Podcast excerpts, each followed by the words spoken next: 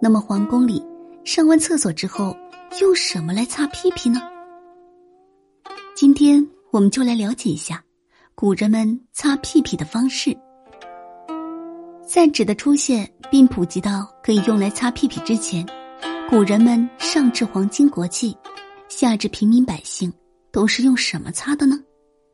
主要是有水、布、叶子、玉米芯、木竹片、土疙瘩等等。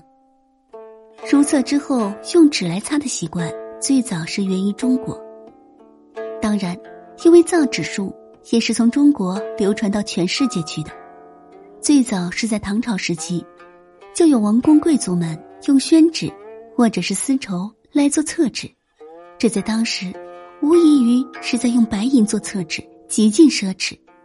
历史上最早用手指的文献记载是在原始上，说元玉宗的妻子极为孝顺公婆，侍奉其婆婆时不离左右。置换厕所用纸，一以面擦，令柔软以尽。后到清朝时期。在刘姥姥逛大观园时，突然要拉肚子，于是忙得拉着一个小丫头，要了两张纸就解衣了。可见，清朝用纸入厕已是很常见的事情。那清朝后宫的嫔妃们又是用什么做厕纸呢？首先说厕纸的本身，它是在纸张中极为高贵的、工艺极为精湛的白棉纸。一张白棉纸需要经过十四道严谨的工序。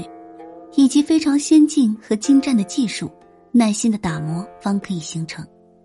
因白棉纸质地柔软、韧性强，再加上洁白如雪，于是便被后宫嫔妃们选为如厕用的手纸，并且，即使是这样的白棉纸，在正式成为手指之前，也是要经过宫女们再次深加工的。